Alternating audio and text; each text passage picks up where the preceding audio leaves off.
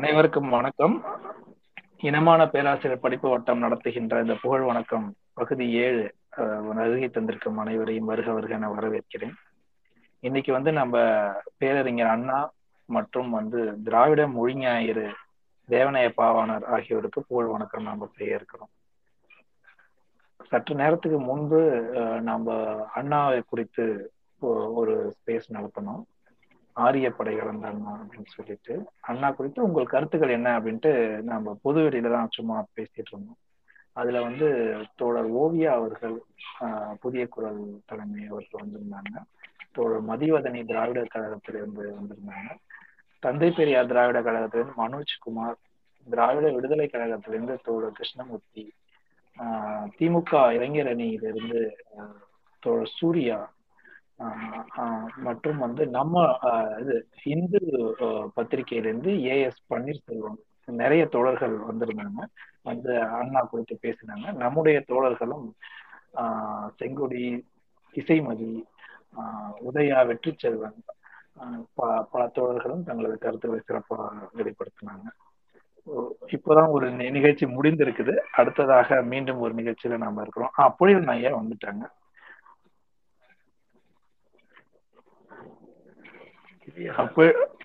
புயல் ஐயா நான் பேசுறது கேக்குதுங்களா?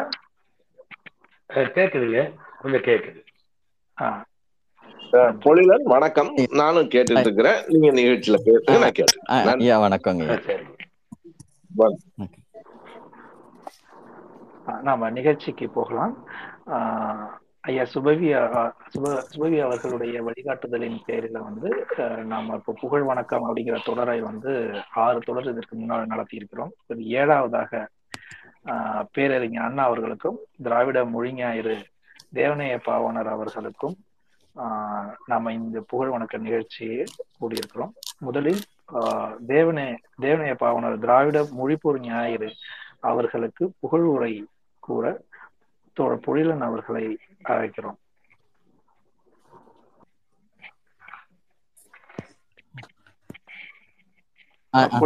நீங்க பேசுறீங்க.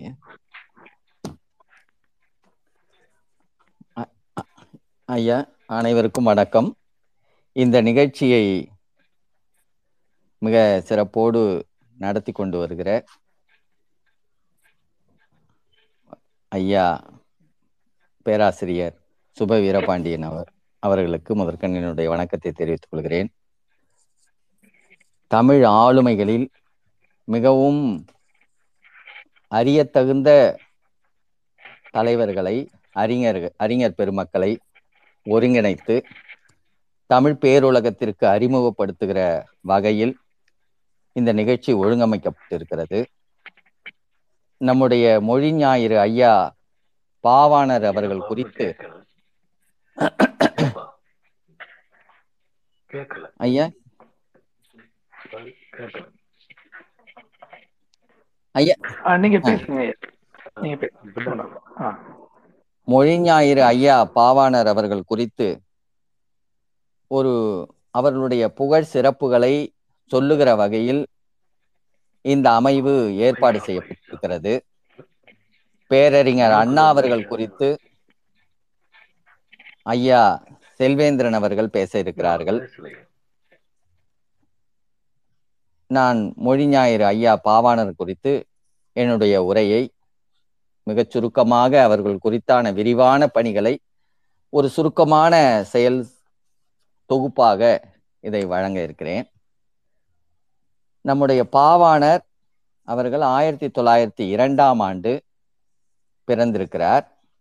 பிப்ரவரி மாதம் ஏழாம் நாள் அவருடைய பிறப்பு. நூற்றி இருபது ஆண்டுகள் நெருங்கி இருக்கிற நிலையில் அவருடைய செயல்பாட்டு சிறப்புகள் அறியத்தகுந்த பெரும் சிறப்புடையனவாக இருக்கிறது. மொழி ஞாயிறு என்கிற வகையில் பெருமைப்படத்தக்க அவருடைய செயல்பாடுகள் உண்டு. மொழி ஞாயிறு என்று சொல்லுகிற பொழுது ஞாயிறு என்றால் கதிரவனை சூரியனை நாம் புரிந்து கொள்ளுகிற நடைமுறையை புரிந்து வைத்திருக்கிறோம். மொழிக்கே ஞாயிறாக சூரியனாக கதிரவனாக அவருடைய செயல்பாடுகள் உண்டு.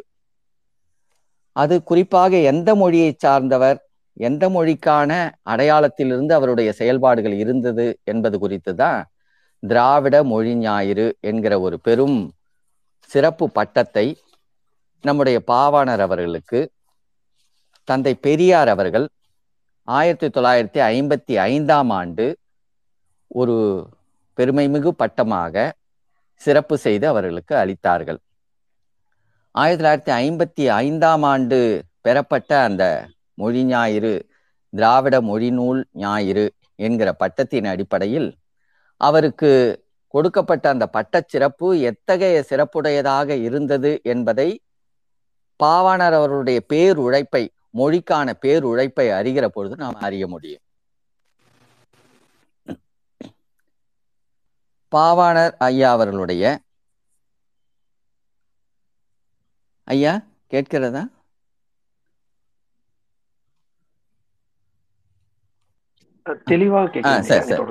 பாவாணர் அவர்களுடைய பிறப்பு ஆயிரத்தி தொள்ளாயிரத்தி இரண்டு என்கிற வகையில் அவர் பிறந்ததன் பிறகு அவருடைய பள்ளி கல்வி காலங்கள் இவையெல்லாம் தொடர்ந்து தன்னுடைய அந்த பகுதி நெல்லை பகுதியிலேயே சியோன் மலையிலேயே ஆசிரிய பணியை மேற்கொண்டார். பள்ளி கல்விக்கு பிறகு அதன் பிறகு ஆம்பூரிலே பணியை மேற்கொண்டார். இப்படியான தொடர்ந்த பணிகளுக்கு பிறகு அவர் மது மதுரை தமிழ்ச்சங்கத்தினுடைய தேர்வில் வெற்றி பெற்று அந்த வெற்றியில தான் மட்டுமே வெற்றி அடைகிற கூடிய நிலையில் அன்றைக்கு மதுரை தமிழ்ச்சங்கத்துல ஈடுபட்ட மொழியியல் பணியில் கல்வி பணியில புலவர் வகுப்பாக வித்வான் வகுப்பு என்கிற வகுப்பில் அவருடைய வெற்றி தான் முதல் வெற்றியாக அமைந்திருந்தது. ஆயிரத்தி தொள்ளாயிரத்தி இருபத்தி. நாலில் தன்னுடைய ஐயா ஒரு சின்ன கம்பம் கேட்கவே இல்ல. வணக்கம். கேக்குறீங்களா வணக்கம். இல்ல அவங்க நீங்க பேசுறது எனக்கு கேட்கவே இல்ல. பேச ஆரம்பிச்சிட்டாரா? ஆ பேச ஆரம்பிச்சிட்டாங்க ஐயா. எனக்கு கேட்கலையே. அவங்க முடிச்சதுக்கு அப்புறம் நான் சொல்றேங்க. ஐயா நீங்க தொடரலாம் நீங்க ஒரு முறை வெளியில ஆமா பேசிட்டு இருக்காங்க அவங்க. அவர் பேச நான் கேட்க முடியாதோ? இல்ல ஒரு முறை வெளியில போயிட்டு வரதா இருந்தா நீங்க ஒரு முறை வெளியில போயிட்டு வரணும் ஐயா. போயிட்டு வந்தீங்கன்னா கேட்க முடியும். ரீகனெக்ட் பண்ணா கேட்க முடியும்னு நினைக்கிறேன். ஒரு முறை வெளியே போயிட்டு மறுபடியும் கனெக்ட் பண்ணா கேட்க முடியும்ன்றாங்க. ஐயா, மொழி குறித்தான செய்திகள்ல மொழி பற்றி என்ன அப்படி ஒரு பெருமை மிகு நிலையில ஒரு ஞாயிறு என்று சொல்லுகிற அளவில் அவருடைய செயல்பாடுகள் என்ன அப்படிங்கிறத நம்ம தெரிந்து கொள்ளணும். மொழி என்பது நமக்கு விழி போன்றது என்பதையெல்லாம் நம்ம அறிந்து வைத்திருக்கிறோம். மொழியில என்ன சிறப்பு இருக்கிறது? ஒரு மொழியில மொழியை பற்றியான செய்திகளை அறியத்தகுந்த நிலையில் மொழியினுடைய சிறப்பு என்ன அப்படிங்கிறதுல எல்லாம் மிக ஆழ்ந்த நிலையில் புலமையோடு மொழியியல் புலமையோடு அறிமுகப்படுத்தியவர் தான் பாவாணர் அவர்கள். நம்முடைய அடிப்படை மொழிகள்ல மொழியினுடைய உட்பொருள் காரணத்தை ஒரு மொழி தோன்றுவதற்கு என்னென்ன அடிப்படை கூறுகள் இருந்தது அப்படிங்கிறதுல தமிழ் மொழி ஒரு இயற்கை மொழியாக அமைந்தது என்பதை அடையாளப்படுத்தி காட்டியவர் பாவாணர். இப்ப எனக்கு நமக்கு நல்லா இயல்பான தெரியக்கூடிய பல செய்திகளை அறியலாம். மண் என்கிற சொல் ஒன்று உண்டு. மண் என்றால் சேர்தல் என்கிற பொருளுடையது. சேர்தல் என்கிற பொருள்ல தான் மண் என்கிற சொல் அமைந்திருக்கிறது. மண் அல் அல் என்பது எதிர்வினை சுட்டு சொல்லாக இருக்கிற நிலையில மண்ணும் அல்லும் இணைந்து மணல் என்பது சேர்ந்தது அல்லாதது என்கிற பொருளை விளக்கப்படுத்தி காட்டுகிறது. மணல் என்று சொன்னால் அது சேர்ந்தது அல்லாத உதிரியாக இருக்கக்கூடியது. இப்ப கடற்புறத்தில் இருக்கக்கூடிய கடற்கரையில இருக்கக்கூடிய ஆற்றங்கரை ஓரத்துல இருக்கக்கூடிய மணல் வெளியில இருப்பதை நாம மண்ணுன்னு சொல்லுகிற வழக்கம் இல்லை. கடற்கரை மணல்ல நாம விளையாடி கொண்டிருந்தேன். ஆற்று மணல்ல நடந்தேன் இப்படின்னு சொல்லுகிற வழக்கம். நம்மை அறியாமல் நாம் அந்த மணல்னு குறிப்பிடுகிறோம். ஏன்னு சொன்னா அந்த அங்க இருக்கக்கூடிய மண்ணுடைய வகை சேர்ந்தது அல்லாம திண்மமாக இருக்கிற நிலையில தான் அது மணல் என்றும் இது மண் என்றும் இயல்பாக நிலத்துல கெட்டித்தட் கெட்டிப்பட்டு கெட்டித்தட்டு போயிருக்கக்கூடிய மண்ணுடைய சேர்க்கையை மண் என்று சொல்லுகிற வழக்கமும் உண்டுங்கிறத பார்க்கலாம். இப்படியான பல ஆயிரக்கணக்கான சொற்களை தமிழின் மூலச் சொற்களை கண்டறிந்து ஒவ்வொரு சொல்லுக்கும் என்ன பொருளுடையதாக இருக்கிறது என்பதை ஆழமாக கண்டறிந்து விளக்கப்படுத்தியவர் தான் பாவாணர். இப்படி ஒவ்வொரு சொல்லுக்குள்ளாரையும் பார்க்கலாம். இந்த சொல்லினுடைய அடிப்படை மூலங்களை கண்டறிகிற ஒரு அறிஞராக பேரறிஞராக அவர் எப்படி வளர்ந்தார் என்பது ஒரு மூலமான செய்தி. இப்படி அவர் இருக்கக்கூடிய சொற்கள்ல இருக்கக்கூடிய மூலங்களை அறிகிற பொழுது அவருடைய வளர்ச்சியும் நாம தெரிந்து கொள்ள வேண்டிய தேவை இருக்கிறது. ஆயிரத்தி தொள்ளாயிரத்தி இருபத்தி நாலுல தான் அவர் முதல் முதல் ஒரு நூல் எழுதுகிறார் தன்னுடைய இருபத்தி ரெண்டாம் அகவையில். அவர் தொடங்குகிற பொழுது அவர் கிறித்துவ சார்புடைய குடும்பமாக அவருடைய குடும்பம் இருந்ததுனால கிறித்துவ கீர்த்தனைகள் என்கிற பெயரில் தான் அவருடைய முதல் நூல் அமைந்திருந்தது. பின்னால் ஆயிரத்தி தொள்ளாயிரத்தி இருபத்தி ஐந்துல சென்னை கிறித்துவ கல்லூரியினுடைய உயர்நிலை பள்ளியில அவர் மாணவராக பயின்றார். இருபத்தி ஐந்துல ஆயிரத்தி ஆயிரத்தி தொள்ளாயிரத்தி இருபத்தி ஐந்துல சிறுவர் பாடல் திரட்டு என்கிற நூல். இப்பொழுதெல்லாம் அவர் இயல்பான ஒரு தமிழ் ஈடுபாடுடைய மாணவராகவும் ஈடுபாடுடைய ஆசிரியராகவும் தான் இருந்து வந்தார். ஆயிரத்தி தொள்ளாயிரத்தி முப்பத்தி ஏழுல தன்னுடைய முப்பத்தி ஐந்தாம் அகவையில செந்தமிழ் காஞ்சி என்ற ஒரு நூலும் கட்டுரை கசடர என்கிற ஒரு நூலும் அவரால் வெளிப்படுத்தப்பட்டது. ஆயிரத்தி தொள்ளாயிரத்தி நாற்பது தான். ஆயிரத்தி தொள்ளாயிரத்தி நாற்பது முப்பத்தி எட்டாம் அகவையில தான் ஒப்பியன் மொழி நூல் என்கிற ஒரு நூலை அவர் ஏற்றுகிறார். ஒப்பியன் மொழி நூல் என்பது தமிழோட பிற மொழிகளை ஒப்ப வைத்து அறிந்து ஒப்புமைப்படுத்தி சொல்லுகிற நூலினுடைய சிறப்பு தான் அந்த ஒப்பியன் மொழி நூல். அதுதான் அவருக்கு வந்து அடிப்படையில் தமிழுடைய ஆழத்தை வெளிப்படுத்தி காட்டுவதற்கான ஒரு சிறந்த முதல் நூலாக நாம் அறிகிறோம். அந்த நூல் வழியாகத்தான் அதற்கு முன்பு அதற்கான செயல்பாடுகளில் இருந்த பல்வேறு ஆய்வாளர்களுடைய பெரும் பணிகளை எல்லாம் நாம் அறிய முடிகிறது. அவர் அதை ஆழ்ந்து கற்று அதன் வழியாக தன்னுடைய மொழியியல் ஆய்வு முயற்சியை மேற்கொள்ளுகிறார். கால்டுவெல் நாம் அறிந்து வைத்திருக்கிறோம். கால்டுவெல்லை பற்றி பலரும் பல வகையில விளக்க விளக்கப்படுத்தி இருக்கிறார்கள் ஆயிரத்தி தொள்ளாயிரத்தி ஆயிரத்தி எண்ணூற்றி பதினாலுல வந்து ஆயிரத்தி எண்ணூற்றி தொண்ணூத்தி ஒன்றில் மறைந்தவர் கால்டுவெல் அவர்கள். அவருடைய பல்வேறு அவர் இங்க வந்துதான் தமிழ்நாட்டில தான் திருமணம் செய்து கொள்கிறார். மறைந்ததும் நம்முடைய கொடைக்கானல் மலைப்பகுதிகளில் தான். அந்த கொடைக்கானல் பகுதிகளில் இறந்து அவர் மறைந்து போவதற்கு முன்பாக தமிழுடைய பல்வேறு மொழியியல் வளர்ச்சி பற்றியும் ஆய்வு செய்து திராவிட மொழிகளின் ஒப்பிலக்கணம் என்கிற ஒரு அரிய நூலை ஆயிரத்தி எண்ணூற்றி ஐம்பத்தி ஆறாம் ஆண்டு வெளிப்படுத்தி காட்டுகிறார். அந்த நூலினுடைய பதிவு ஆயிரத்தி எண்ணூற்றி ஐம்பத்தி ஆறாம் ஆண்டு வெளிவந்தது. அந்த நூல் பெரிய ஆய்வுக்குரியது. அந்த நூல்ல வழியாகவும் அதன் பிறகு அவர் எழுதிய அந்த நூல் வந்து the comparative grammar of the Dravidian of South Indian family language என்கிற ஆங்கில பெயர்ப்போடு அந்த பதிவோட வந்த நூல் அது. அதன் பிறகு மனோன்மணி சுந்தரனார் அவருடைய கால்டுவலினுடைய ஆழத்தை அவர் அறிவாழத்தை புரிந்து கொண்டு அவர் வழியாக வெளிப்படுத்திய பல்வேறு பதிவுகளும் இருக்கிறது. திருநெல்வேலி சரித்திரம் என்கிற ஒரு ஆழ்ந்த நூலும் கால்டுவெல்லால் வெளிப்படுத்தப்பட்டது. தென்பாண்டி திருநாடு என்கிற பெயரோடு அந்த நூல் வந்திருந்தது. அதுல அவர் ஒரு குறிப்பிடுகிறார். குமரி முனைக்கு தென்பால் உள்ள பெரு நாட்டில் முதன் முதலில் தோன்றி வாழ்ந்த நன்மக்களே ஒரு காலத்தில் இந்திய நாடெங்கும் பரவிய தமிழர் ஆவர். தமிழரை வடமொழியாளர் திராவிடர் என்று அழைத்தனர்.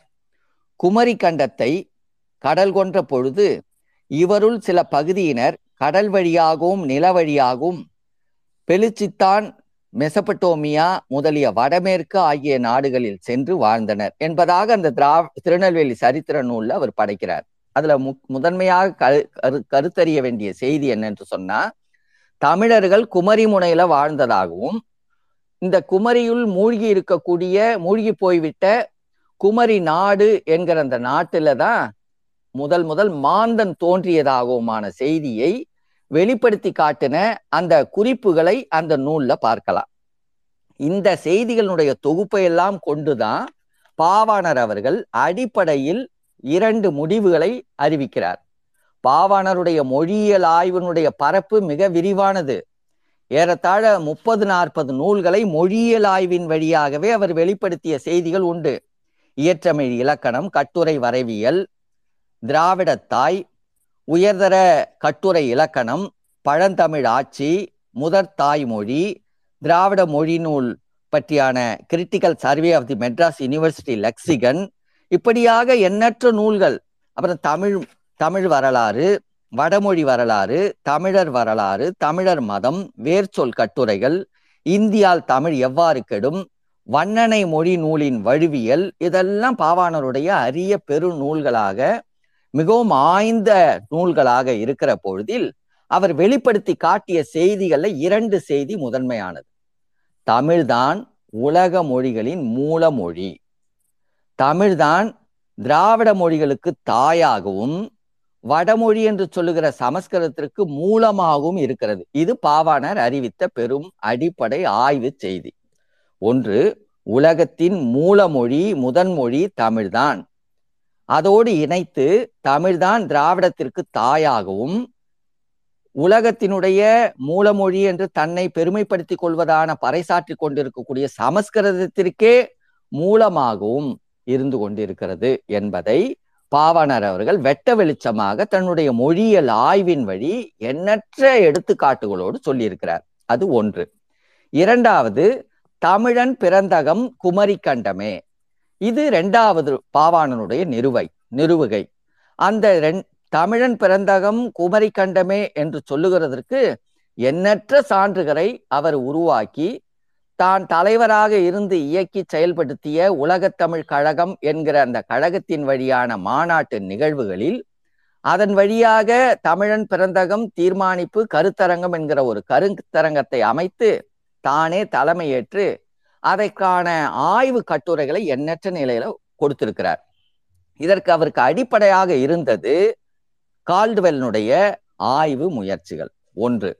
இரண்டாவது மாகரல் கார்த்தேயர் அவருடைய மொழி நூல்கள் அவருடைய ஆய்வு வெளிப்பாடுகள். இவையெல்லாம் அடிப்படையாக வைத்து தான் வெளிப்படுத்துகிறார். இன்றைக்கு சில பேர் கால்டுவெல் மீது ஒரு காழ்ப்புணர்ச்சியோடு அவரை புறக்கணிக்கிறார்கள். கால்டுவெல் தான் பல நிலைகள்ல திராவிடம் பற்றியான கருத்துக்களை சொல்லி இந்த தமிழ் இனத்தை திராவிடம் என்பதாக திரித்து பேசுவதாக கால்டுவெல் மீது அந்த காழ்ப்புணர்ச்சியை கொட்டுகிறார்கள். அடிப்படையில் ஒரு அறிவு பெருக்கத்தை மதிக்க தெரியாதவர்களுக்கு வரலாற்று வழியான மொழியியல் வளர்ச்சியை மொழியினுடைய அடிப்படை போக்குகளை புரிந்து கொள்கிற அறிவற்றவர்கள் தான் இப்படியான காழ்ப்புணர்ச்சிக்கு வருகிறார்கள் என்பதை நாம் புரிந்து கொள்ள வேண்டும். கால்டுவெல் அறிவாக்கத்தினுடைய சூழல்ல தொல்காப்பியம் கண்டறியப்படல.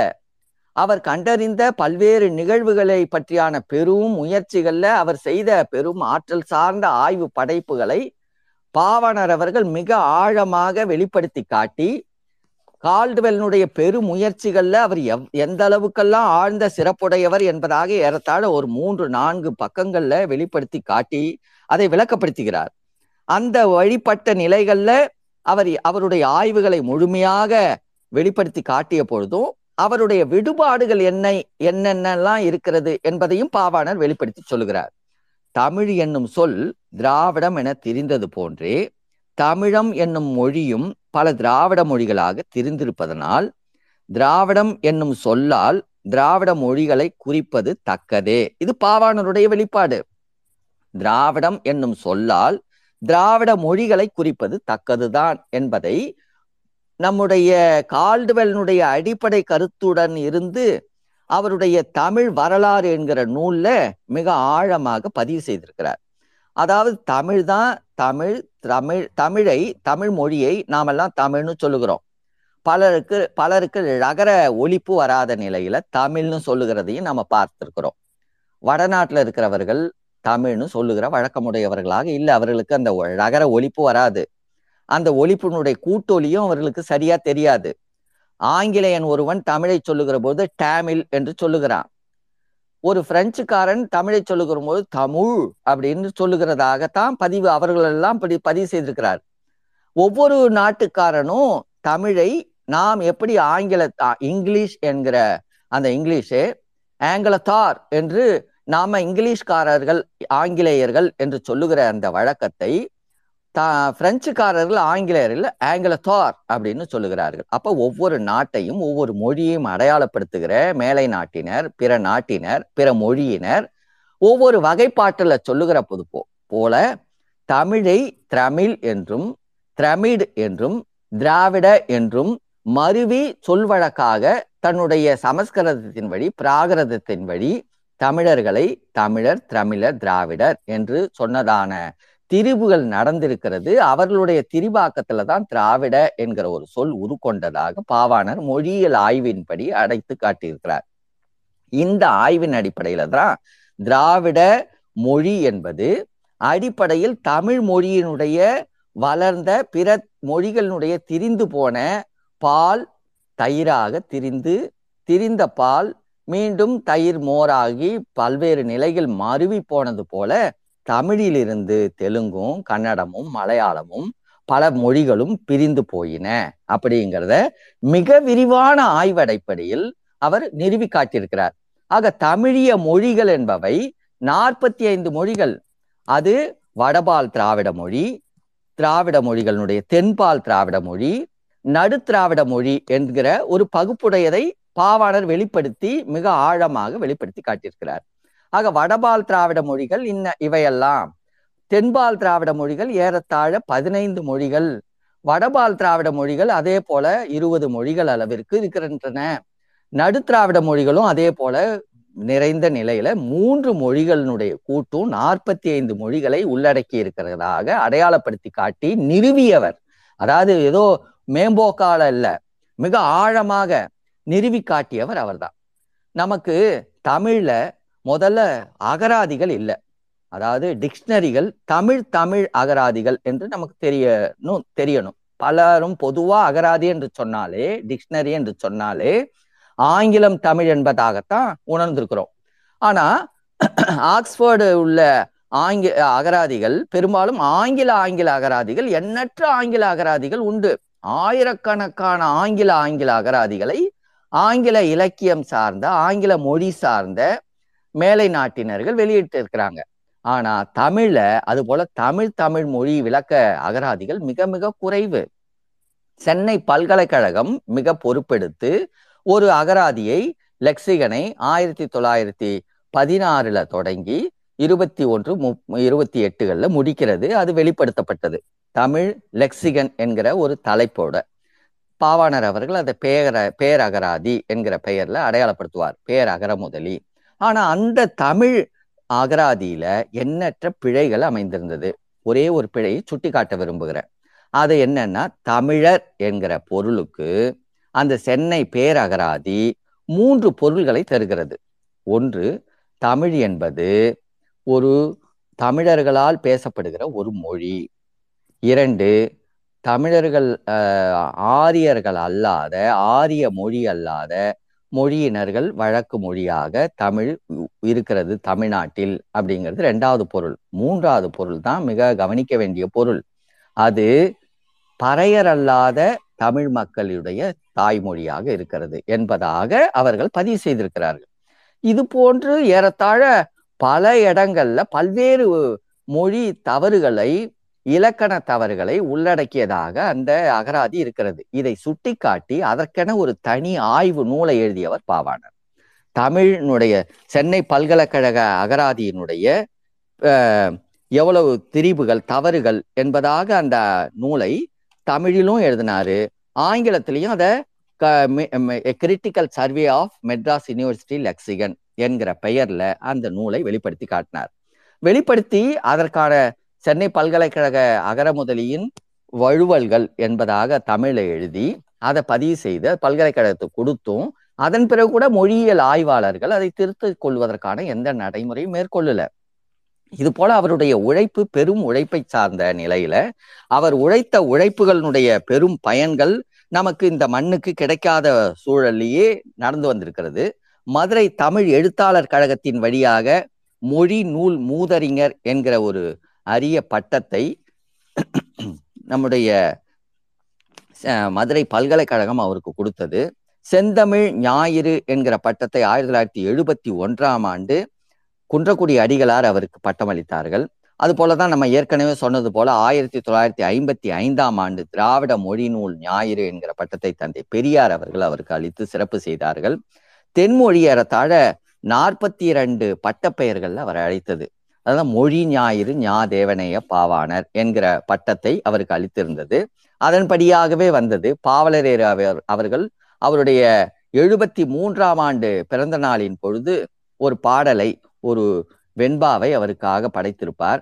தமிழ்கென பிறந்து தமிழ்கென வளர்ந்து தமிழ்கென பயின்று தமிழ்கென பயிற்றி தமிழ்கென ஓய்ந்து தமிழ்கென ஆய்ந்து தமிழ்கென வாழும் தமிழே வாழி என்பதாக குறிப்பிட்டு எழுதியிருப்பார். பாவாணர் என்கிற தலைப்பின் கீழ் அவர் எழுதிய கட்டுரையினுடைய மிக பாவலரேறு பா அவர்கள் பாவ பாவாணர் பற்றி எழுதிய கட்டுரை மிக ஆழமான பொருளுடையதாக இருக்கிறது. தொல்காப்பியத்திற்கு பிறகு தமிழ் தன்னுடைய வளர்ச்சிக்காக எடுத்துக்கொண்ட ஒரு பெரும் முயற்சியை அடையாளப்படுத்தி அதற்கான முயற்சியில் வளர்ந்த நிகழ்ச்சிகளையெல்லாம் இணைத்து அதற்கு ஆன ஒரு பெயரை குறிப்பிட வேண்டும் என்று சொன்னால் அதற்கு பாவாணம் என்கிற ஒரு பெயரை அளிக்கலாம் என்கிறதாக பாவலரேர் ஐயா அவர்கள் குறிப்பிடுவார்கள். அத்தகைய ஒரு பெரும் ஆழ்ந்த நிலைகளை வெளிப்படுத்தி காட்டிய ஒரு அரும்பெரும் அடிப்படை வீறு அடிப்படை அறிவாக்கம் பாவாணருக்கு உண்டு. அதன் வழியாகத்தான் அவர் வந்து அதற்கான வேர்ச்சொல் ஆய்வுகளை தன்னுடைய விரிவான இதில் கொண்டு வந்திருக்கிறார். தமிழ் வரலாறு என்கிற ஒரு அரிய நூல் அதுல உண்டு. அதே போல தமிழர் வரலாறு என்கிற ஒரு அரிய நூலும் அவருடைய படைப்புல ஒரு பெரிய அடிப்படையாக இருக்கிறது. அதுபோல தமிழர் மதம் என்கிற ஒரு நூல். இந்த நூல்கள் எல்லாம் அவர் வந்து எளிய நிலையில கடந்து வந்து எழுதி கு- குவிச்சதுல அவருக்கு எண்ணற்ற தடைகள். அவர் எழுதிய நூல்களை வெளியிடுவதற்கு ப இந்த குமுகம் அன்றைய கால குமுகம் அவரை மறுத்திருந்தது. அவர் அவரையும் அவருடைய நடைமுறையும் மறுத்திருந்தது. திருப்பனந்தாள் மடத்துக்காக தன்னுடைய நூல்களை வெளியிடுவதற்காக போ போகிறார். திருப்பனந்தாள் மடத்தினுடைய அந்த மட மட மடாதிபதி அந்த மடத்தின் தலைவர் இவரை அறிமுகப்பட்டு உங்களுக்கு ஊவேசாவை தெரியுமா அப்படின்னு கேட்கிறார். ஓ நன்றாக தெரியும். ஊவேசாவுக்கும் என்னை நன்றாக தெரியும். என்னுடைய மொழி ஆய்வுகளை அவர் பார்த்திருக்கிறார் என்பதாக பாவாணர் பதிவு செய்கிறார். அப்படியா? அப்படி என்றால் நாளைக்கு நீங்க மீண்டும் வாருங்க. அல்லனா மடத்திலேயே தங்கியிருங்கள். ஊவேசா வந்ததன் பிறகு அவரிடம் நான் கருத்து கேட்டு உங்களுக்கு துணை செய்கிறோம் என்பதாக அந்த அன்றைய திருப்பனந்தாள் மடத்தின் தலைவர் சொன்ன பிறகு அன்றைக்கு தங்குகிறார். அந்த தங்கிய பொழுது நடந்த நிகழ்வுகளை ரொம்ப வருந்தத்தக்க நிலைகளை அவர் குறிப்பிடுகிறார். ஏனென்று சொன்னா திருப்பனந்தாள் மடத்துல முதல் பந்தி உணவு பந்தி பார்ப்பனர்களுக்கு இரண்டாவது மூன்றாவது பந்திகள்ல தான் மற்றவர்களுக்கு அதாவது அவர்களுடைய வருண பாகுபாடி பா படி பார்த்தா சூத்திரர்களுக்கு என்பதாக. ஆக ரெண்டாவது நிலைகள்ல மூன்றாவது நிலைகளுக்குள்ள தான் பாவாணருக்கு உணவு அளிக்கப்படுகிறது. அப்படியாக இழிவுபடுத்தப்பட்டிருந்தார். மறுநாள் ஊவேசா வந்ததன் பிறகு ஊவேசாவுக்கிட்ட அறிமுகப்படுத்தி கேட்கிறார்கள். அப்பொழுது ஊவேசா வந்து தனக்கு தெரியாதுன்னு எளிதாக சொல்லிவிட்டு போனார். பாவாணருடைய அடிப்படை வேர்ச்சொல் ஆய்வுகள் வெளிவரக்கூடாது என்பதுல ஊவேசா போன்ற பெரிய தமிழியல் புலமை வாய்ந்தவர்கள் கூட சமஸ்கிருதத்திற்கு எந்த இடரும் வந்துவிடக் கூடாது என்கிற ஒரு அடிப்படை நோக்கத்துல பாவாணருடைய அறிவாக்கங்களை வெளிக்கொண்டு வருவதற்கு எவ்வளவு தடையாக இருந்திருக்கிறார்கள் என்பது அறியப்ப அதற்காக அறியப்பட வேண்டிய செய்தி இது. இரண்டாவது செய்தி இன்னொன்று. அண்ணாமலை பல்கலைக்கழகத்துல பாவாணர் அவர்கள் பேராசிரியராக பணியேற்றிருக்கிறார். வடமொழியினுடைய ஆளுமைகளை கடுமையாக கண்டித்து தன்னுடைய ஆய்வு வெளிப்பாடுகளில் எழுதுகிறார். எப்படி தமிழுக்கு வடமொழி இடராக வந்திருக்கிறது? தமிழினுடைய புழக்கங்களை வடமொழி சமஸ்கிருதத்தினுடைய கலப்பால் ஏற்படுத்திய தாக்கத்தினால் தமிழ் திரிந்து மலையாளமாகவும் தெலுங்காகவும் கன்னடமாகவும் கடந்த காலங்களில் போய்விட்டது. ஒரு சரியான அரசாட்சி தமிழ் பெருநிலத்தை ஆளுகிறபடியான அரசாட்சி இல்லாததால் இல்லாததால் தான் தமிழ் இப்படியான திருவு நிலைகளுக்கு போய்விட்டது. தமிழனுக்கென்று ஒரு தனித்த ஒரு பேரரசாட்சி கடந்த ஆட்சி நிலைகள்ல இல்லாத ஒரு பெரும் அவலத்திலிருந்து தான் நாம் இதையெல்லாம் இழந்து போனோம். என்கிற வகையில தமிழனுடைய மூல வேர்களை கண்டறிந்து இவையெல்லாம் தமிழ்தான். தமிழோடு நெருங்கிய மொழிகளாகத்தான் இந்த திராவிட மொழிகள் எல்லாம் இருக்கின்றன. அதனால் இவையெல்லாம் தமிழோடு உறவு கொண்டிருக்க வேண்டும் என்கிற மொழியியல் ஆய்வோடு அவர் வெளிப்படுத்திய கருத்துக்களை வெளிப்படுத்தி எழுதிய கட்டுரைகள்ல சமஸ்கிருதத்தினுடைய அந்த சமஸ்கிருதத்தை தன்னுடைய தாய்மொழியாக வெளிப்படுத்தி இருக்கிற அந்த பார்ப்பனியத்தினுடைய கொடு நெறியை தமிழின் மீதான தாக்கத்தை வெளிப்படுத்தி கட்டுரைகள் எழுதும்போது அண்ணாமலை பல்கலைக்கழகத்தினுடைய அந்த ஆளுமைக்குரியவர்கள் அவரை அழைத்து ஐயா நீங்கள் எழுதுங்கள். தமிழினுடைய பெருமைகளை எல்லாம் எழுதுங்கள். ஆனால் சமஸ்கிருதத்தினுடைய எதிர்ப்பை எழுத வேண்டாம் என்று சொன்னதன் பிறகு ஐயா எனக்கு தமிழ் உணர்ச்சி உண்டு. தமிழ் உணர்ச்சி போலவே தமிழினுடைய அறிவு உண்டு. தமிழ் அறிவு போலவே என்னுடைய இதனுடைய உண்மைகளை எல்லாம் வெளிப்படுத்தி காட்டுகிற என்னுடைய உணர்வுகளுக்கு அந்த அடிப்படை உணர்வுக்கு மேலாக என்னுடைய தமிழ் மான உணர்ச்சி உண்டு.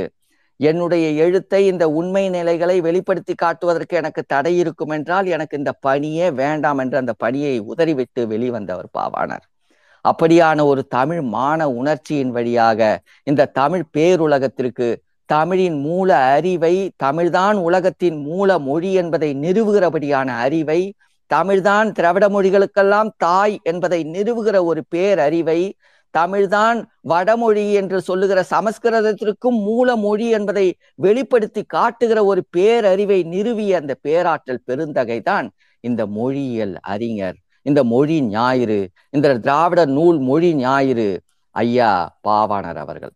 அவரோடு இணைந்து அவரை வெளிப்படுத்தி காட்டுவதற்காகவே தென்மொழி என்கிற ஒரு அரும் இதழை பாவாணர் அவர்கள் முன்மொழிந்த அந்த பெயரின் வழியான அந்த இதழை நடத்தி பாவாணருக்காகவே தன்னுடைய தென்மொழி இதழை தன்னுடைய வாழ்க்கையை முழுமையாக ஈடுபடுத்தி அவரை வெளிப்படுத்தி காட்டி இந்த தமிழ் பேருலத்திற்கு குடத்தில் இருந்த அந்த விளக்கை குன்றின் மேல் இட்ட ஒரு பெருமை சார்ந்த செயல்பாடுடையவர் தான் பாவலரேறு பெருஞ்சித்திரனார் அவர்கள்.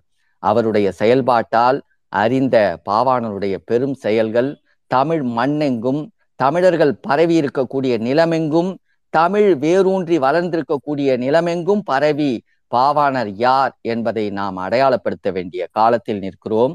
அப்படியாக தமிழும் இந்த தமிழ் சார்ந்த இந்த திராவிட மொழிகளினுடைய உரிமை உணர்வுகளையும் தமிழ் வழியாக தமிழினுடைய மான உணர்ச்சியின் வழியாக தமிழ் நிலத்திற்கும் தமிழ் நாட்டிற்கும் தமிழ் கூறும் நல்லுலகங்களுக்கும் தமிழோடு தொடர்புடைய தமிழாக தமிழிலிருந்து திரிந்து வளர்ந்திருக்கக்கூடிய திராவிட மொழிகளின் வழியாக திராவிட இனங்களின் வழியாக இந்த ஆரிய ஆளுமையை சமஸ்கிருத ஆளுமையை எதிர்க்கிற பேருணர்ச்சியை பாவாணருடைய பிறந்த நாளினுடைய சூளுரையாக நாம் அனைவரும் ஏற்போம் என்று கூறி பாவாணர் பற்றி இந்த சுருக்கமான இந்த விளக்கத்தை ஒரு முன்னுரை கோடு போல் அனைவரும் தெரிந்து கொண்டு பாவாணருடைய நூல்களை பயில வேண்டும் என்பதை வலியுறுத்தி கேட்டுக்கொள்கிறேன்.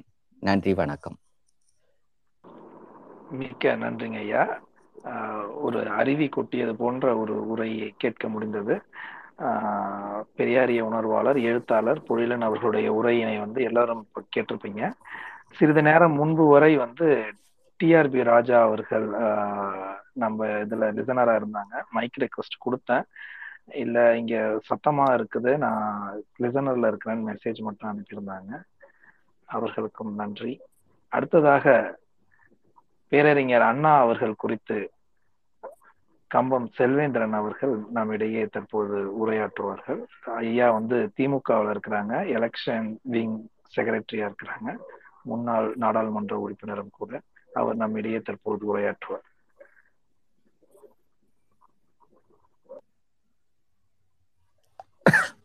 ஐயா அன்மியூட் பண்ணிடுங்க. கம்பம் செல்வேந்திரன் ஐயா. இப்ப கேக்குதுங்களா? ஆ கேக்குதுங்க சரிங்க. என்னுடைய பெருமதிப்பிற்குரிய சுபாவி அவர்களே நிகழ்ச்சிகளை தொகுத்து வழங்கிக் கொண்டிருக்கிற அன்பிற்குரிய மதி அவர்களே தேவநாய பாவாணரின் புகழுரை நிகழ்த்தி அமர்ந்திருக்கிற அன்பிற்குரிய பொழிலன் அவர்களே இந்த நிகழ்ச்சியில் கலந்து கொண்டு செவியையும் சிந்தையையும் எங்களுக்கு தந்து அமர்ந்திருக்கிற பங்கேற்பாளர்களே நண்பர்களே பேரறிஞர் அண்ணா அவர்களின் ஐம்பத்தி நாலாம் ஆண்டு நினைவு புகழ்வணக்க உரையை ஆற்றுகிற வாய்ப்பினை நான் பெரிதும் நேசிக்கிற என்னுடைய நண்பர் சுவாபி அவர்கள் எனக்கு வழங்கியிருக்கிறார்கள்.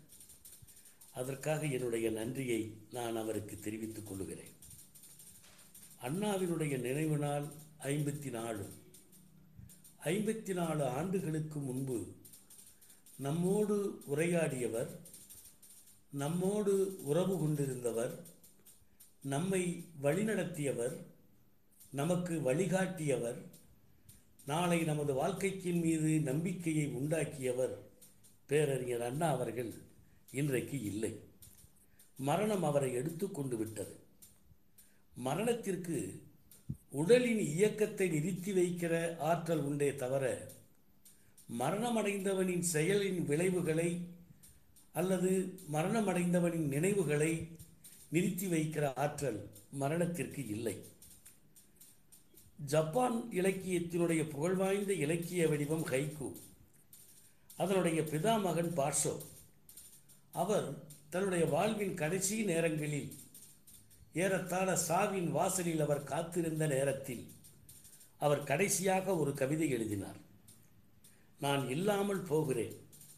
ஆனால் என் வசந்த காலம் என் நினைவுகளுடன் இருந்து கொண்டேதான் இருக்கும் என்று எழுதினார். நான் இல்லாமல் போகிறேன். ஆனால் என் வசந்த காலம் என் நினைவுகளுடன் இருந்து கொண்டேதான் இருக்கும் என்ற கவிதை வரிகளுக்கு ஏற்ப அண்ணா இல்லாமல் போய்விட்டார். ஆனால் அவருடைய வசந்த காலம் அவருடைய நினைவுகளுடன் நம்மோடு இருந்து கொண்டுதான் இருக்கின்றன என்பதை என்னால் இப்பொழுது உணர முடிகிறது. அண்ணா என்பவர் திராவிட இயக்கத்தின் வரலாற்றில் அவர் ஒரு காலம். அவரது காலம் தனியான ஒரு வரலாறு. நான் இந்த இடத்தில் ஒன்றை தெரிவிக்க விரும்புகிறேன். ஒரு வரலாறு எது என்பதற்கு வடிவம் தர வேண்டுமானால் அந்த வரலாற்றிற்கு ஒரு தொடக்கம் வேண்டும். அந்த தொடக்கத்திற்கு ஒரு தொடர்ச்சி வேண்டும். அந்த தொடர்ச்சிக்கு ஒரு தோற்றம் வேண்டும். ஒரு தொடக்கம் ஒரு தொடர்ச்சி ஒரு தோற்றம். இந்த தோற்றம் முழுமையடையும் பொழுதுதான் அது வரலாறாக மாறுகிறது. பேரறிஞர் அண்ணா அவர்களுடைய பொது வாழ்வின் நுழைவாயிலாக அதாவது தொடக்கமாக நீதி கட்சி இருந்தது. அண்ணாவின் அரசியல் வாழ்வின் தொடர்ச்சியாக திராவிடர் கழகம் இருந்தது. தோற்றமாக திராவிட முன்னேற்றக் கழகம் இருந்தது. அவர் ஒரு வரலாறாகவே வாழ்ந்தார். அவர் காலமானார் என்பதை விட தமிழ்நாட்டின் வரலாற்றில் அவர் ஒரு காலம் ஆனார். காலமாகவே இருக்கிறார். அவர் பொது வாழ்க்கையில் முப்பது வயதிலேயே நீதி கட்சியின் பொதுச் செயலாளராகிவிட்டார். முப்பத்தைந்து வயதில் திராவிடர் கழகத்தின் பொதுச் செயலாளராகிவிட்டார். நாற்பது வயதில் திராவிட முன்னேற்றக் கழகத்தின் பொதுச் செயலாளராகிவிட்டார். அவர் பெரியாரோடு சந்தித்தார். ஆயிரத்து தொள்ளாயிரத்தி முப்பத்தி ஐந்தில் திருப்பூரில் நடந்த செங்குந்தர் மாநாட்டில் நீதி கட்சியின் பேச்சாளராக பெரியாருக்கு அவர் அறிமுகமானார். அந்த சந்திப்பு தான் தமிழ்நாட்டின் வரலாற்றை மிகப்பெரிய திருப்பு முனையை உருவாக்கியது. எப்பொழுதுமே சந்திப்பு தான் ஒரு வரலாற்றிற்கு விதையாகிறது வித்தாகிறது. பெரியாரும் அண்ணாவும் சந்தித்தது தமிழகத்தினுடைய அரசியல் சரித்திரத்திற்கு அது ஒரு திருப்பமாகவே அமைந்தது. என்ன செய்கிறீர்கள் என்று கேட்டவுடன் நான் பொது வாழ்க்கைக்கு வரப்போகிறேன் என்று சொன்னவுடன் என்னோடு வருகிறீர்களா என்று பெரியார் கேட்க மறுபேதும் சொல்லாமல் பெரியாரோடு சென்றவர் நம்முடைய பேரறிஞர் அண்ணா அவர்கள். பெரியாரினுடைய பத்திரிகையில் பணியாற்றி கொண்டு அவர் இருந்த பொழுது அவர் வாங்கிய சம்பளம் அறுபது ரூபாய். பெரியார் வீட்டிலேயே ஒரு பகுதியில் தங்கிக் கொண்டார். அந்த அறுபது ரூபாய் சம்பளத்தில் பெரியார் வீட்டில் தங்கிக் கொள்வதற்கும் உணவுக்கும் ஒரு தொகையை பெரியாருக்கே இவர் தந்து விடுவார். இவர் எப்பொழுதுமே சம்பளத்தை பற்றி பெரிதாக நினைத்ததில்லை. ஆனால் பத்திரிகையில் வருகிற கட்டுரைகளை படித்து வியந்து போன ஜிடி நாயுடு அண்ணாவை பார்த்து சொன்னார் ஏன் இவ்வளவு குறைந்த சம்பளத்திற்கு பெரியாரிடம் வேலை பார்க்கிறீர்கள்? என்னிடம் வாருங்கள். இதைவிட பல மடங்கு அதிகம் உங்களுக்கு சம்பளம் தருகிறேன் என்று அண்ணாவை ஜிடி நாயுடு அழைத்தார். அதற்கு அண்ணா அவர்கள் ஒரே வரியில் பதில் சொன்னார் பெரியாரோடு நான் இருப்பது பணத்திற்காக அல்ல என்றார். பெரியாரோடு இருப்பது பணத்திற்காக அல்ல நான் நினைத்து பார்க்கிறேன். பெரியார் அரசியலை விலக்கி வைத்துவிட்டு சமுதாய பணி ஆற்றுவதில் ஆர்வம் கொண்டவர். ஆனால் அண்ணா அரசியல் களத்திலும் சமுதாய களத்திலும் பயணிக்க வேண்டும் என்று விரும்புகிறவர். அரசியல் களத்தில் சமுதாய களத்தில் பயணிக்க வேண்டும் என்று விரும்புகிற அண்ணா சமுதாய தளத்தில் மட்டுமே இயங்க வேண்டும் என்று விரும்புகிற பெரியாரோடு ஏன் சேர்ந்தார் என்று நான் சில நேரங்களில் வியப்பதுண்டு. அதற்கு எது காரணமாக இருக்கும் என்று நான் நினைக்கிறேன் என்றால் தமிழ்நாட்டுக்கு உரிய தலைவர் உகந்த தலைவர் பெரியார்தான் என்று அண்ணாவின் நுண்ணறிவு சொல்லியிருக்கும். அப்படி சொல்லிய காரணத்தால் தான் அவர் சம்பளத்தை பெரிதாக கருதவில்லை. தந்தை பெரியாரோடு இருந்து அரசியல் பயணத்தை அவர் அன்றைக்கு தொடர்ந்தார்கள்.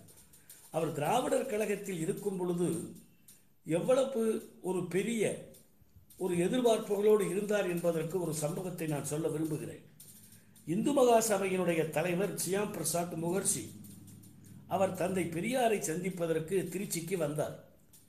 சியாம் பிரசாத் முகர்ஜி அவர்களோடு சென்னை மாகாண இந்து மகா சபையினுடைய தலைவர் வரதராஜுலு நாயுடுவும் வந்தார். இது வழக்கறிஞர் வேதாச்சலம் என்பவருடைய வீட்டில் நடந்தது. அந்த சந்திப்பு நடந்து பேசிக்கொண்டிருக்கும் பொழுது அங்கே இருந்த டி கே சீனிவாசன் அவர்கள் இதை பற்றி எழுதுகிறார். அந்த உரையாடலில் நான் இருந்தேன். அப்பொழுது ஒரு குள்ளமான உருவம் குடுகுடுவென்று நடந்து வந்து ஓரமாக இருந்த ஒரு நாற்காலியில் அமர்ந்தது. புதிதாக வந்து அமர்ந்தவரை பார்த்து ஷியாம் பிரசாத் முகர்ஜி விழிகளால் யார் என்று கேட்டார்? அதற்கு வரதராஜன் நாயுடு சொன்னார் he is mister Annadurai the brain of the party என்றார். வரதராஜன் நாயுடு சியாம் பிரசாத் முகர்ஜிக்கு அண்ணாவை அறிமுகம் செய்வது எப்படி இருக்கிறது என்றால் he is mister Annadurai the brain of the party பெரியாரை உட்கார வைத்துக்கொண்டு பெரியாரை கட்சிக்கு மூளை பெரியார் இல்லை அண்ணா என்று சொல்லுவதைப் போல பெரியாரை வைத்துக்கொண்டே சொன்னார் he is mister Annadurai the brain of the party என்று. அதை பற்றி டி கே சீனிவாசன் அவர்கள் எழுதுகிறார் அதன் பிறகு எப்பொழுதுமே அண்ணா அவர்கள் என்னுடைய பரிசீலனைக்கும் பரிசோதனைக்கும் உரியவராகவே இருந்தார். நான் அவரை அவ்வளவு கவனித்து வந்தேன் என்று டி. கே. சீனிவாசன் அவர்கள் சொன்னார். அண்ணா அவர்கள் பெரியாரோடு இருக்கும் பொழுது பெரியாரின் எண்ணங்களுக்கு வண்ணம் பூசினார். எதிர்பார்ப்புகளுக்கு வடிவத்தை தந்தார். நினைத்ததை முடித்து காட்டினார். பெரியார் மனதில் என்ன நினைக்கிறார் என்பதை உணர்ந்து அதற்கேற்ப செயல்பட்டார். ஒரு சம்பவம். அண்ணாமலை செட்டியார் அவர்கள் ஒரு முறை பெரியாரை விருந்து கலைத்தார் பெரியார் விருந்துக்கு போகிற பொழுது அண்ணாவையும் அழைத்து கொண்டு போனார். அங்கே போய் விருந்து நடக்கிறது. பெரியார் நான் வெஜிடேரியன் வெஜிடேரியன் இரண்டு வகை உணவுகளும் தயாரிக்கப்பட்டிருக்கின்றன. பெரியார் அமர்ந்திருந்த வரிசையில் இருந்தவர்கள் எல்லாருக்கும் நான் வெஜிடேரியன் உணவு பரிமாறப்பட்டது. அண்ணாமலை செட்டியார் அமர்ந்திருந்த வரிசையில் இருந்த அனைவருக்கும் வெஜிடேரியன் உணவு பரிமாறப்பட்டது. இருவரும் பேசிக்கொண்டே சாப்பிட்டுக் கொண்டிருக்கிறார்கள். அப்பொழுது அண்ணாமலை செட்டியார் தந்தை பெரியாரை பார்த்து கேட்டார் என்ன நாயக்கர்வால் நீங்கள் எல்லாம் நான் வெஜிடேரியன் நீங்கள்லாம் டார்வின் தியரியில் உங்களுக்கு நம்பிக்கை இருக்கான்னு கேட்டார். அதுக்கு பெரியார் சொன்னார் இந்த டார்வின் தியரின்றது குரங்கிலிருந்து மனுஷே வந்தான்னு சொல்கிறது தானே ஆமாம் அதில் எனக்கு நம்பிக்கை இருக்குன்னு பெரியார் சொன்னார். உடனே அண்ணாமலை செட்டியார் என்ன சொன்னார்? குரங்கிலிருந்து வந்தவன் மனுஷன்றதை ஒத்துக்கிறீங்க. ஆனால் குரங்கு வெஜிடேரியனாக இருக்குது நீங்கள்லாம் நான் வெஜிடேரியன் ஆயிட்டீங்களேன்னாரு.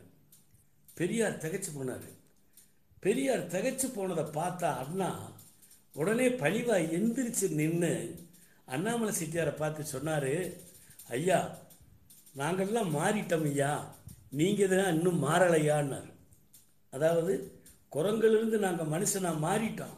நீங்கள் தான் இன்னும் குரங்காகவே இருந்து வெஜிடேரியன் சாப்பிட்றீங்க என்ற அர்த்தத்தில் நாங்கள் மாறிட்டோம் ஐயா. நீங்கள் தான் இன்னும் மாறாமல் இருக்கீங்கன்னாராம். அப்போ பெரியார் ஒரு தன்னுடைய மீசையை ஒதுக்கி விட்டு பல்லெல்லாம் தெரிகிற மாதிரி சத்தம் இல்லாமல் சிரித்து தன்னுடைய மகிழ்ச்சியை தெரிவித்தாராம்.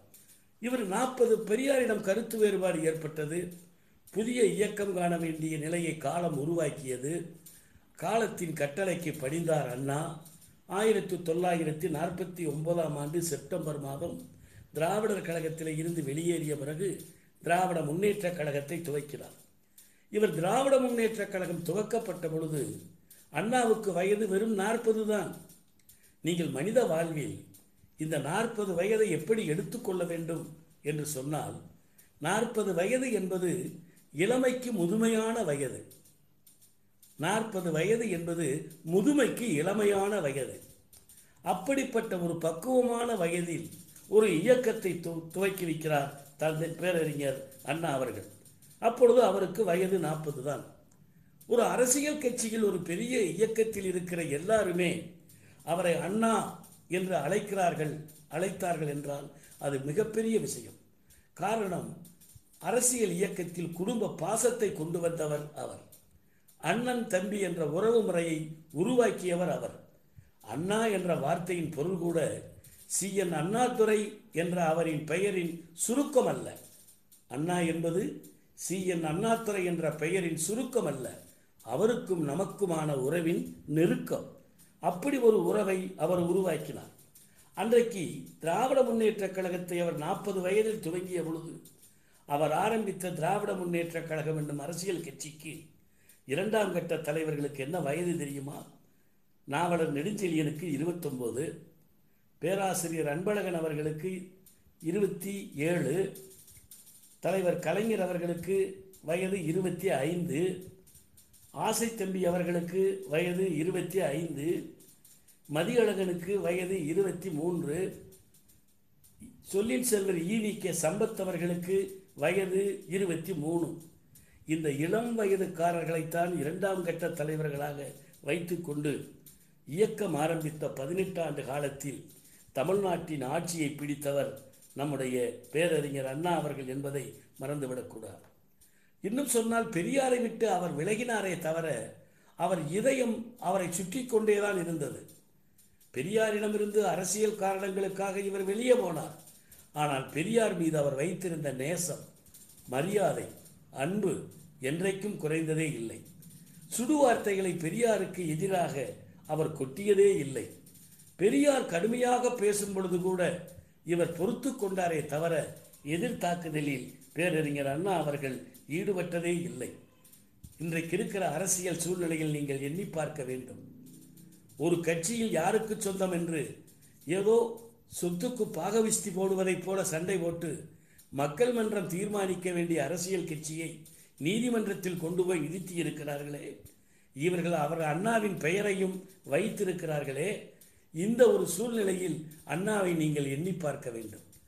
தான் ஒரு தலைவனை விட்டு வெளியே வந்து புதிய கட்சி ஆரம்பிக்கும் பொழுது பழைய தலைவனின் பிறந்த நாளிலேயே கட்சி ஆரம்பிக்கிறார். அந்த கட்சிக்கு தலைவர் யார் என்று கேட்ட பொழுது என் வாழ்நாளில் நான் கண்ட தலைவனும் கொண்ட தலைவனும் தந்தை பெரியார் அவர்கள் மட்டும்தான்.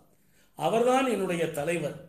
அவருக்காகவே தலைவர் நாற்காலி காலியாகவே இருக்கும் என்று சொல்லி கட்சி ஆரம்பித்த வரலாறு உலகத்திலேயே திராவிட முன்னேற்றக் கழகத்திற்கு அண்ணாவிற்கு மட்டும்தான் சொந்தம் என்பதை நான் இன்றைக்கும் எண்ணி பார்க்கிறேன். அன் பெரியாரை விட்டு பிரிந்து பதினெட்டு ஆண்டுகள் கழித்து ஆட்சியை பிடித்த பிறகு பெரியாரையே தேடி போய் சென்று இந்த ஆட்சி உங்களுக்கு சமர்ப்பணம் என்று பெருந்தன்மையாக சொன்னவர் நம்முடைய பேரறிஞர் அண்ணா அவர்கள். பெரியார் வலியுறுத்திய சுயமரியாதை திருமணத்தை சட்டப்படி செல்லுபடியாக்கினார். திராவ் தமிழ்நாடு என்ற பெயர் மாற்றத்தை கொண்டு வந்தார். இந்திய தமிழகத்தில் இருமொழி சட்டத்தை கொண்டு வந்து இந்திக்கு இடமில்லை என்றார். இன்றைக்கு தமிழ்நாடு என்று சொல்லுகிற வார்த்தையை கூட சில பேர் ஜீரணிக்க முடியாமல் தவிக்கிறார்கள். அவர்கள் வரலாறு தெரியாதவர்கள். தமிழர்கள் வாழ்ந்த வாழ் வாழ்ந்த வதம் தெரியாதவர்கள். இந்த மண்ணின் குணம் தெரியாதவர்கள். அண்ணா தமிழ்நாடு என்று பெயர் மாற்றம் செய்தார் என்று ஒரு வரியில் சொல்லிவிட்டு போய்விட முடியாது. அவர் நாடாளுமன்றத்தில் நாடாளுமன்ற மாநிலங்களவை உறுப்பினராக இருந்த பொழுதே ஆயிரத்து தொள்ளாயிரத்தி அறுபத்தி மூன்றாம் ஆண்டில் சென்னை மாகாணத்திற்கு தமிழ்நாடு என்று பெயர் சூட்ட வேண்டும் என்று ஒரு தனிநபர் தீர்மானத்தையே கொண்டு போனார். அந்த தீர்மானத்தின் மீது அவர் பேசுகிற பொழுது காங்கிரஸ் கட்சியின் சார்பிலே எழுந்த ஒரு நாடாளுமன்ற உறுப்பினர் அண்ணாவை பார்த்து கேட்டார் மெட்ராஸ் ஸ்டேட் என்பதை தமிழ்நாடு என்று மாற்றிக்கொள்வதால் உங்களுக்கு என்ன பயன் கிடைக்கப் போகிறது? என்று அவர் கேட்டார். உடனடியாக அண்ணா அவர்கள் சொன்னார் மக்களவையை நீங்கள் லோக்சபா என்கிறீர்கள். மாநிலங்களவையை நீங்கள் ராஜ்யசபா என்கிறீர்கள். ஜனாதிபதியை நீங்கள் ராஷ்டிரபதி என்கிறீர்கள்.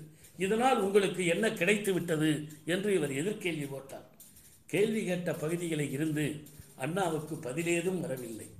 அதன் பிறகு தமிழ்நாடு என்று பெயர் சூட்ட வேண்டும் என்று முடிவெடுத்து தீர்மானத்தை சட்டசபையில் கொண்டு வந்து நிறைவேற்றுகிற பொழுது அவர் உடல் நலிவுற்றிருந்த நேரம். இந்த நேரத்தில் நீங்கள் சபைக்கு செல்ல வேண்டுமா? என்று கூட மருத்துவர்கள் ஆலோசனை சொன்ன காலம். அப்பொழுது அண்ணா சொன்னார் என்னுடைய நாட்டிற்கு தமிழ்நாடு என்று பெயர் மாற்றம் செய்கிற பொழுது அந்த தீர்மானத்தில் பேசுவதற்கு நான் இல்லை என்றால் நான் உயிரோடு இருந்து என்ன பயன்? என்று சொல்லிவிட்டு சட்டமன்றத்தில் பேசி முடித்து உறுப்பினர்களை எல்லாம் அவர் கேட்டுக்கொண்டார் எல்லாரும் எழுந்து நில்லுங்கள். தமிழ்நாடு வாழ்க என்று நான் சொன்னவுடன் நீங்கள் திருப்பிச் சொல்லுங்கள் என்று மூன்று முறை தமிழ்நாடு வாழ்க என்றார். அனைத்து உறுப்பினர்களும் எந்த எதிர்ப்பும் இல்லாமல் ஏகமனதாக தமிழ்நாடு வாழ்க என்றார்கள். எங்கிருந்தோ சம்பளத்திற்கு வந்திருக்கிற ஒரு உயர்ந்த அதிகாரத்திலே இருக்கிற ஒருவர் தமிழ்நாடு என்பது தேவையில்லை தமிழகம் என்றிருந்தாலே போதும் என்றெல்லாம் நாடுவை பற்றி பேசுகிறார்கள்.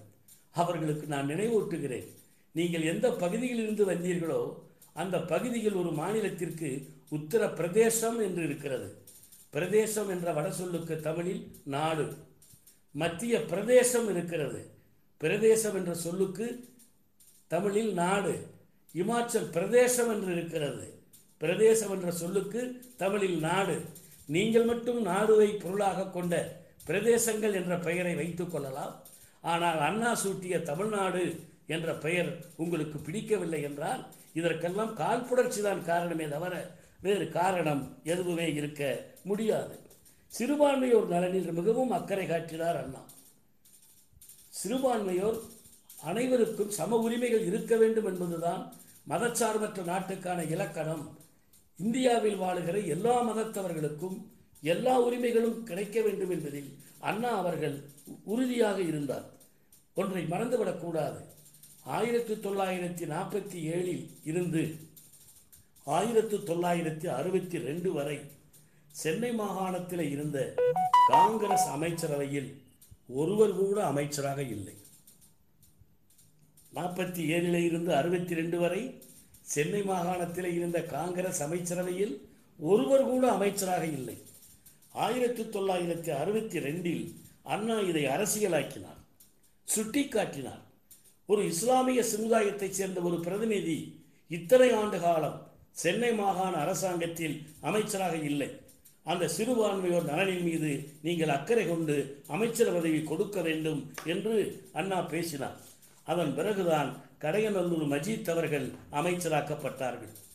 அண்ணாவினுடைய அரசியல் வாழ்க்கையிலேயே அவருக்கு தோன்றிய மிகப்பெரிய நெருக்கடி என்னவென்றால் பிரிவினை தடை சட்ட மசோதாவை கொண்டு வந்து திராவிட முன்னேற்றக் கழகத்தை முடக்கி பார்க்க நினைத்தார்கள் அன்றைய ஆட்சியாளர்கள்.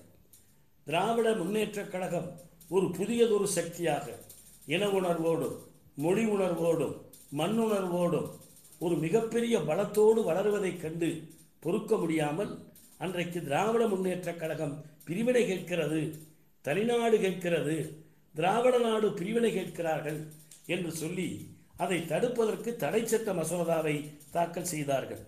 அண்ணா அவர்கள் மிக ராஜதந்திர கருவிகளை மிக கூர்மையாக வைத்திருக்கிறவர். எப்பொழுதும் எந்த பிரச்சனையை அணுகும் பொழுதும் அவர் ஆழ ஆராய்ந்து செய்வார். வருவதன் நோக்கம் என்ன? இந்த சட்டம் வந்தபின் நடக்கக்கூடிய விளைவு என்ன? விளைவுக்கு பிறகு என்ன நடக்கும்? என்றெல்லாம் ராஜதந்திரமாக யோசிப்பார். அதனுடைய விளைவாக அவர் திராவிட நாடு கோரிக்கையை வெளியே மறுத்து நிறுத்தி வைத்தார். ரத்து ரத்து செய்தார். நான் திராவிட நாடு பிரிவினையை கைவிட்டார். அப்பொழுது கூட அண்ணா சொன்னார் திராவிட நாடு பிரிவினையை நான் கைவிட்டிருக்கிறேனே தவிர பிரிவினைக்கான காரணங்கள் அப்படியே இருக்கின்றன என்றுதான் அன்றைக்கும் அண்ணா அவர்கள் சொன்னார்கள். முன்னூர் இஸ்லாமியருடைய நலனில் அக்கறை கொண்ட அண்ணா அவர்கள் ஆயிரத்தி தொள்ளாயிரத்தி நாற்பத்தி ஏழில் இருந்து ஆயிரத்தி தொள்ளாயிரத்தி ஐம்பத்தி ஏழு வரையான காலகட்டங்களில் முன்னூறுக்கும் அதிகமான மீளாத்து விழா மேடைகளில் அவர் பேசியிருக்கிறார். அண்ணா அமைத்த அமைச்சரவையில் ஒன்பது பேர் இருந்த அமைச்சரவையில் முஸ்லீமாக இருந்த சாதிக் பாட்சா அவர்களை அமைச்சரவையிலே அண்ணா அவர்கள் சேர்த்து கொண்டார். ஒரு முறை அண்ணா அவர்கள் குறிப்பிட்டார் எனக்கு அரசியலில் சோர்வும் மகிழ்ச்சியின்மையும் ஏற்படுகிற பொழுதெல்லாம் என்னை ஆற்றுப்படுத்திய மேடைகள் இரண்டு மேடைகள். ஒன்று மீளாத்து விழா மேடை இன்னொன்று இலக்கிய மேடை என்று அண்ணா அவர்களே சொன்னார்கள். அந்த அண்ணா அவர்களுடைய மரணம் ஒரு பேரிடியாக வந்து விழுந்தது. அண்ணா மட்டும் ஒரு அதிகமான ஆண்டுகள். இன்னும் ஒரு இருபத்தைந்து ஆண்டுகள். அவர் அதிகம் வாழ்ந்திருப்பாரேயானால் திராவிட முன்னேற்றக் கழகம் உலகம் மதிக்கிற கட்சியாக மாறியிருக்கும். அகில இந்தியாவிற்கே வழிகாட்டுகிற கட்சியாக மாறியிருக்கும். அப்படி ஒரு பெரிய மாற்றத்தை அவரால் உருவாக்கி இருக்க முடியும். ஆனால் அண்ணாவின் தம்பி கலைஞர் திராவிட நாடு பிரிவினை கைவிடப்பட்ட பிறகு அண்ணா சொன்னாரே அதனுடைய காரணம் அப்படியே இருக்கிறது என்று அந்த காரணங்களுக்குத்தான் தலைவர் கலைஞர் மாநில சுயாட்சி வடிவம் கொடுத்தார். மத்தியில் கூட்டாட்சி மாநிலத்தில் சுயாட்சி என்ற கோஷத்தையே ஐம்பது முழக்கங்களின் ஒன்றாக கொண்டு வந்தார். அவருடைய மரணம் தமிழகம் தாங்க முடியாத ஒரு இழப்பு. அவருடைய மரணம் இன்று நினைத்தாலும் நம் உள்ளமெல்லாம் நடுங்குகிற ஒரு மரணம். ஆனால் அவருடைய மரணத்தினுடைய இறுதி ஊர்வலம் கின்னஸில் இடம்பெற்றது. இதுவரையில் உலகத்தில் அவர் மரணத்திற்கு கூடிய மக்கள் திரளைப் போல எவருடைய மரணத்திற்கும் மக்கள் திரள் கூடியது இல்லை. அவருடைய இறுதி ஊர்வலத்தில் கலந்து கொண்டவர்கள் ஒரு கோடியே ஐம்பது லட்சம் பேர் என்று கணக்கு சொல்லுகிறது. இது அவருக்கு வாழ்ந்த வாழ்க்கைக்கான வரலாறு. இன்றைக்கு நான் நினைத்து பார்க்கிறேன் உலகில் அதிகமான சிலைகள் புத்தருக்கு இருக்கின்றன. உலக நாடுகள் முழுவதும் புத்தருக்கு சிலைகள் இருக்கின்றன. இந்தியாவில் அதிகமான சிலைகள் அம்பேத்கருக்கு இருக்கின்றன. எல்லா மாநிலங்களிலும் அம்பேத்கருக்கு சிலைகள் பரவலாக இருக்கிறது. தமிழ்நாட்டில் அதிகமான சிலைகள் பேரறிஞர் அண்ணாவிற்குத்தான் இருக்கின்றன. அண்ணாவின் புகழுக்கு அழியாத சாட்சிகளாக தமிழ்நாடு எங்கும் அவர் சிலைகள் நின்று சாட்சி சொல்லிக் கொண்டிருக்கின்றன. இந்த அருமையான நேரத்தில் சிவாவி அவர்களுடைய அனுமதியோடு இவ்வளவு நேரம் அண்ணாவை பற்றிய எண்ணங்களையும் கருத்துக்களையும் உங்களோடு பரிமாறிக்கொள்ளுகின்ற வாய்ப்பு கிடைத்தமைக்கு என்னுடைய நன்றியை சொல்லி விடைபெறுகிறேன். நன்றி வணக்கம். மிக்க நன்றிங்க ஐயா. வணக்கம் ஆ, நன்றி இது ம- மதி ஒரே ஒரு நிமிடம் ஒரு நிமிடம் நான் ஆஹ், நம் அழைப்பை ஏற்று இரு பெருமக்களும் வந்து உரையாற்றி நம் அனைவருக்கும் பல செய்திகளை தந்திருக்கிறார்கள். அருவி நடை அரிய செய்தி ஆழ்ந்த கருத்து இரண்டு பேருக்கும் திராவிட இயக்க தமிழர் பேரவையின் சார்பிலும் இனமான பேராசிரியர் படிப்பு வட்டத்தின் சார்பிலும் என் அன்பு கலந்த நன்றியை தெரிவித்துக் கொள்ளுகிறேன் மதி நீங்க தொடரலாம். சரிங்க. இப்போ நம்ம கேள்வி பதில் நம்ம நேரம் ஆயிடுச்சுங்கய்யா நேரம். நன்றி உரை சொல்லி முடிச்சிருங்க அவ்வளவு. உமா தோழர் வணக்கம்.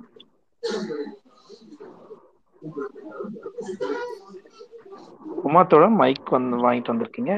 ஏதாவது சொல்லணுங்களா? இல்ல உங்க மைக் ஆன் பண்ணவே இல்லை. ஆமா. நீங்க நன்றி உரை யார்? நீங்களா? இசைமதியா வெற்றியா? யார் ஒருத்தர் நன்றி உரை சொல்லி முடிச்சிருங்க. இனி அஹ், வினா விடை பகுதி ரொம்ப தாமதமாகும். டிஆர்பி ராஜான்னா மறுபடியும் முழு நேரமுமே இருக்கு. நம்மளோட இருந்திருக்காங்க லிசனர்ல. அவங்களுக்கும் நன்றி. முடிச்சு. இனமான பேராசிரியர் படிப்பு வட்டத்தின் சார்பாக நடத்தப்படுகின்ற புகழ் வணக்கம் கூட்டம் ஏழாவது தொடர் ஏழு இதுல.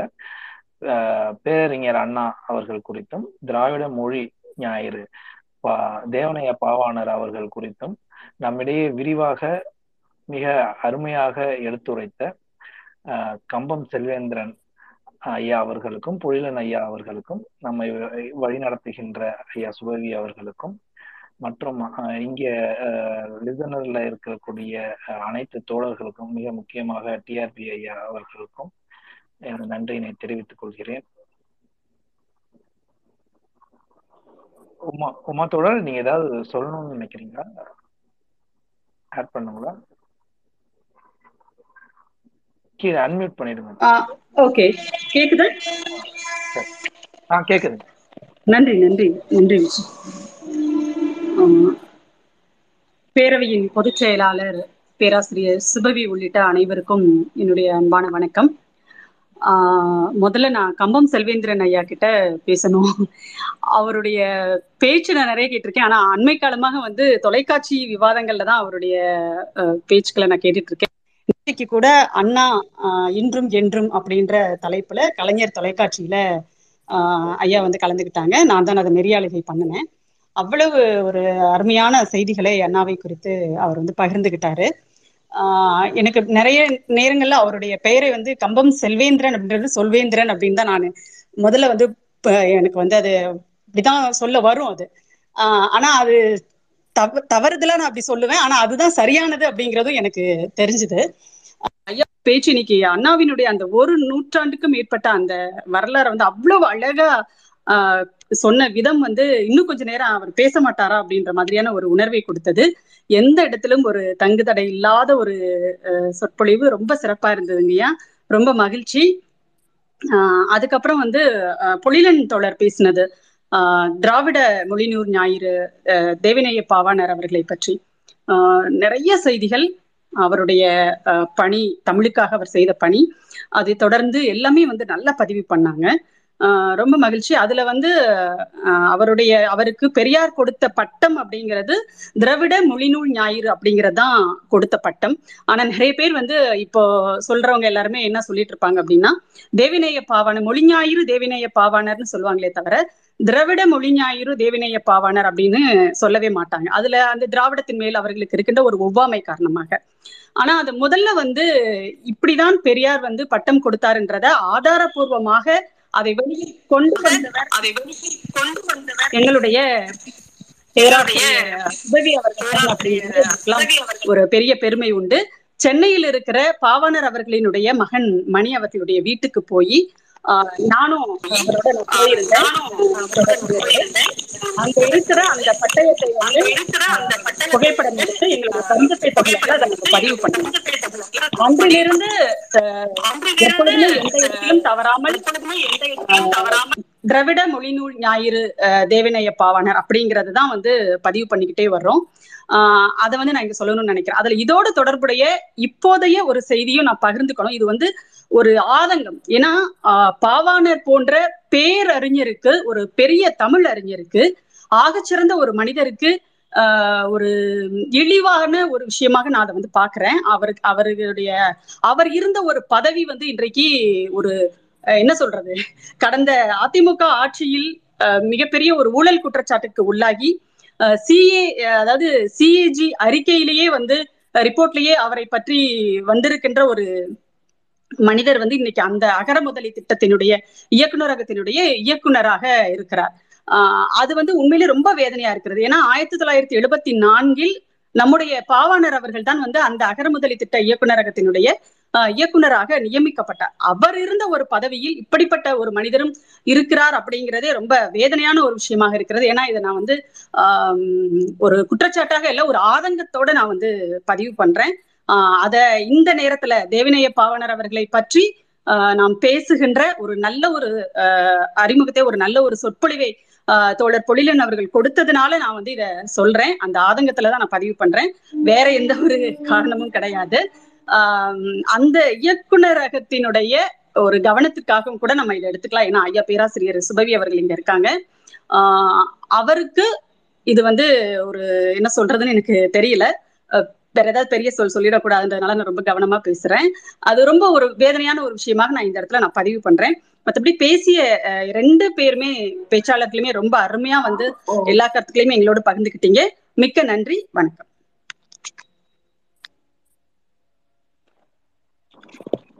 மிக்க நன்றிங்க. தோழர் ஐயா நிறைவு செய்துக்கலாம் இல்லைங்களா நிறைவு செய்தலாம் நிறைவு செய்து.